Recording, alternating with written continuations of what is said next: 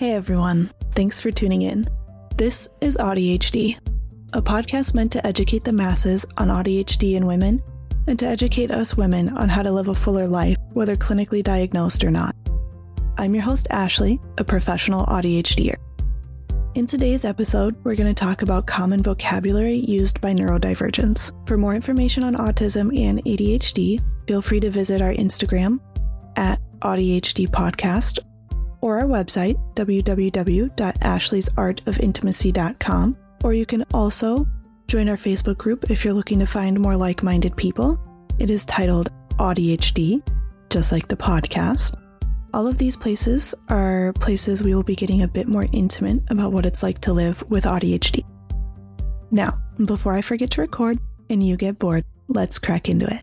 Hey everyone, and welcome back. Today, I wanted to delve into the vocabulary that neurodivergents often use. It can be confusing for some people if they themselves aren't neurodivergent or are newly diagnosed, so I wanted to provide a reference for those that needed it. I do want to preface this as well. Some of these words are also new to me, so I may not be pronouncing them correctly. If that is the case, feel free to correct me. I will not be offended. This is also a very long list, so this may end up being a two part episode. So, our first word is ableism, and that means the practices or dominant attitudes by a society that devalue or limit the potential for people with disabilities. Our second word is alternormative, and this refers to the types of social and communication norms that exist outside of neurotypical groups. Next, we have ADHD, which stands for Attention Deficit Hyperactivity Disorder. Most people, when thinking about ADHD, picture a person that has difficulty with their attention span, activity levels, and impulsivity However, a lot of us are trying to reword that into simply saying we have an executive function disorder.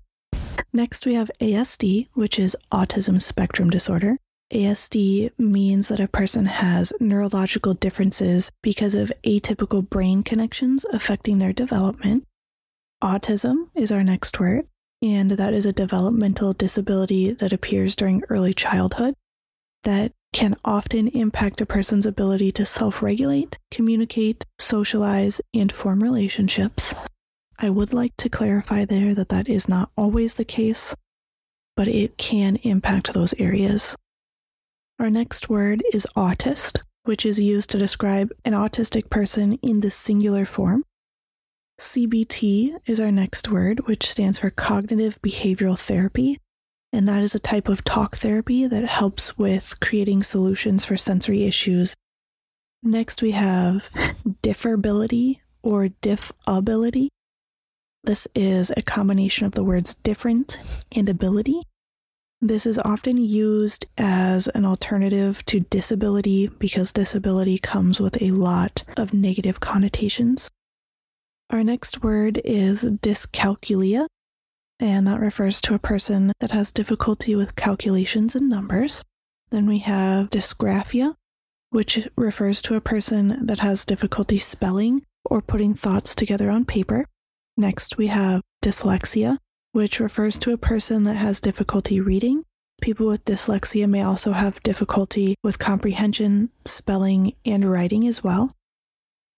Then we have dyspraxia, Dyspraxia is when a person has difficulty with movement and coordination. Then we have echolalia, which refers to repeating back something said to you.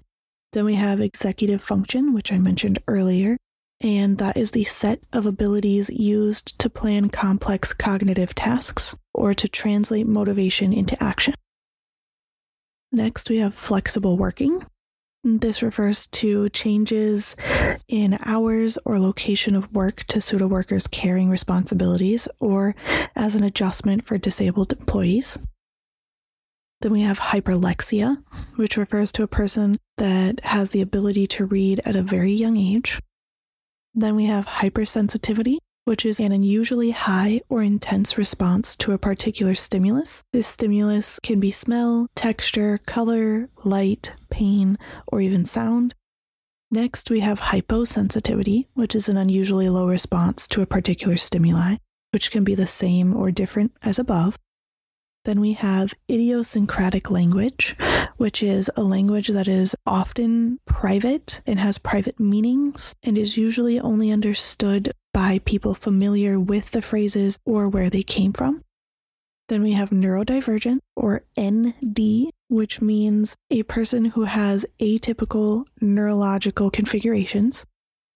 Then we have neurodiversity movement, which is a social justice movement seeking equality, respect, inclusion, and civil rights for people with neurodiversity. Then we have neurotypical, which is often abbreviated to NT and means to have a style of neurocognitive functioning that falls within the dominant societal standards of normal. Normal is in quotations. We have neurominority, which refers to an underrepresented group of neurodiverse people who may face challenges or bias from society. Then we have neurominority stereotype, which is a generalization or bias towards people who are neurodiverse. Then we have neurovariance, which is another way to describe neurodiversity or neurodivergent. Then we have nonverbal communication, which is communication through means other than words. So that could be facial expressions, posture, gesture, or body movement. Then we have on the spectrum, which refers to someone who is on the autism spectrum or that has ASD. Then we have people first language. People first language puts a person before a diagnosis or way of being, and it describes what a person has rather than saying what a person is.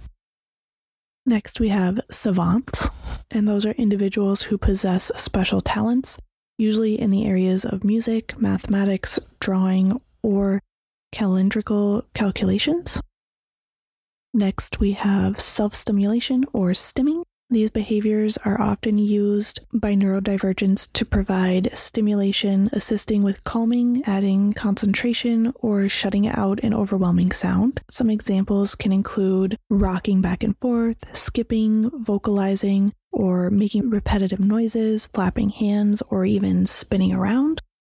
Next, we have spectrum, which refers to variation in the way a condition affects or shows itself in individuals with that particular difference. Next, we have a splinter skill. A splinter skill is a skill that is stronger than other skills. Next, we have Tourette's syndrome. Tourette's syndrome is a condition that normally starts in childhood. It affects the brain and nerves, causing people to have uncontrollable motor or vocal tics. Then we have transition, which refers to a change from one activity to the next or from one environment to another. Next, we have visual schedule, and this refers to a tool that helps a person with autism know what to expect next in a series of activities. Next, we have RSD, which refers to rejection sensitive dysphoria. RSD is when your anxiety peaks at any perceived or real rejection. So I do believe that is all we have time for today. If there are any words that I missed that you would like me to talk about, please reach out. If there are any words on here that I misrepresented or just mispronounced, again, please reach out. Feel free to correct me. I will not be offended. I would rather be taught. With that being said, it was wonderful to speak to you guys again this week, and I look forward to talking with you guys next week as well.